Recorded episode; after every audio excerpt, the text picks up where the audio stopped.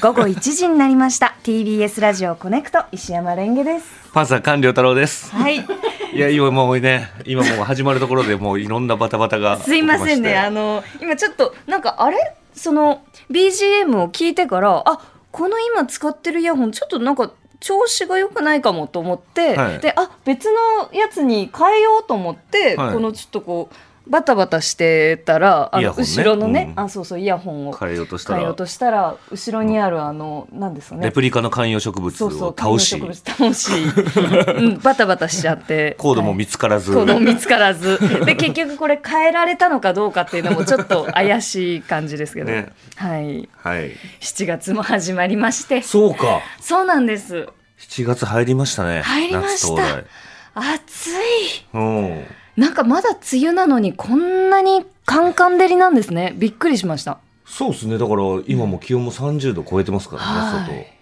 いや、夏ですよ。夏ですよそんなにでも曇ってる感じもちょっとすんだよな。そうですね少しこう東京赤坂はこう曇り空曇ってるなんか霞んだ感 じそうそうそうそうそう。霞んでるけどちょっと青くてうん暑いうん。暑いあと湿気も結構ある湿気も結構すごい。あの菅さんって、はいい、つもこのニットのキャップかぶってらっしゃいますけど、はいはいはい。暑くないですか夏はだからもうこのギリギリまで被ってるんですよ。ええあのもう本当置いてるっていう感じです。置いてるあのーゼルダの伝説っていうゲームのあのリンクをはいイメージしていただければ、あこうかしっかり被ってるっていうよりはもうこう置いてるだけなんでそんなに熱くはいはいはないんですよね。えゼルダの伝説って私あのプレイしたことはないんですけど、はいリンクはこういろんなところをこう移動するじゃないですか、はいはいはいめちゃくちゃはい。あの帽子って取れないんですよねきっとね、まあそうなんですよね。やっぱりゲームなんで取れないですよね。あそっかゲームだからかそうなんですよね。あーやっぱいちいち拾わなきゃいけないっていうのそありうまですすからよねね。。なんかこう物理演算とか今すごくそはいはいはのいゲームの中でもはいはいはいあのねこう細かく設定されてますけど、うん。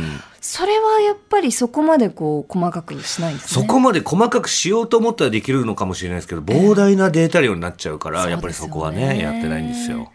ありがとうございます。じゃあ興味あ、興味あって聞いてくれてますあ興味ある いやだからなんかピン止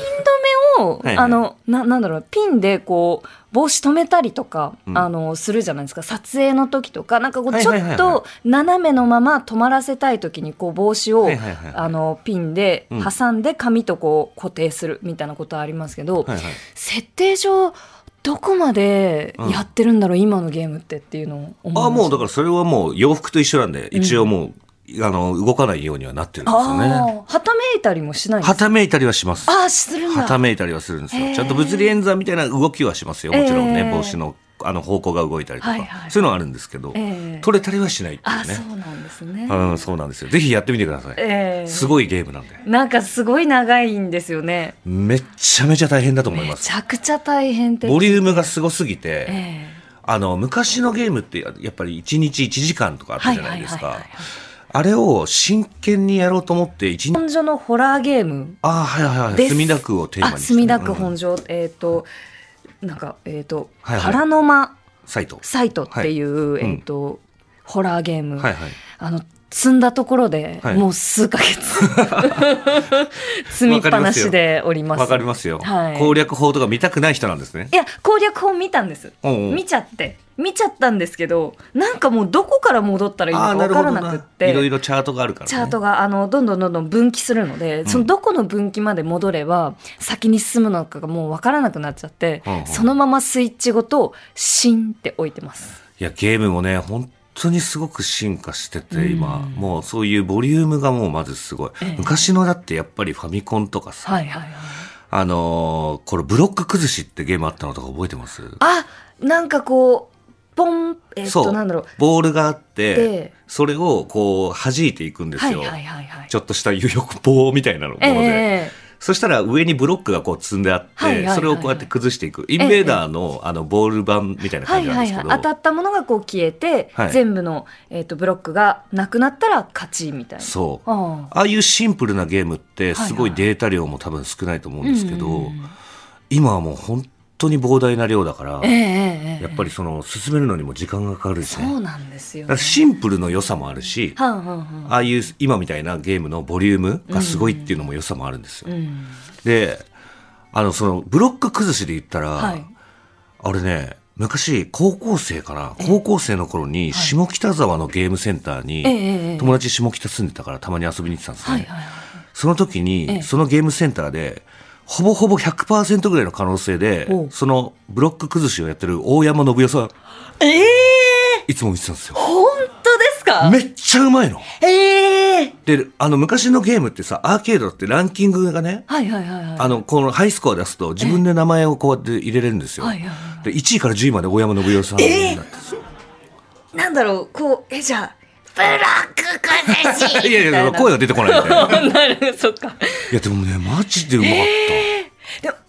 大山信代さんが、なんかこう、いたら、行ったら、いらっしゃるっていうのは、なんかもうすごいですね。そう。ドラえもんのファンの方とかは、やっぱり行っちゃいそうですよね。まあでもゲームしてる最中なんでもちろん喋りまあ、かけそっるかそっか、そうではすしよないね。ですけどね。真剣にね、やられてそうるそうそう。だって、ランキング1から10まで全部、大山さもん。うすそうよ。ほんといつもいたんだから。ごい。めっちゃうまかっじたゃあドラえもんだってそのいろんな映画版もあるしその毎週ねあのこの収録もあるし、うんお忙しいじゃないですかきっと、はいはい大山さんは。その合間を縫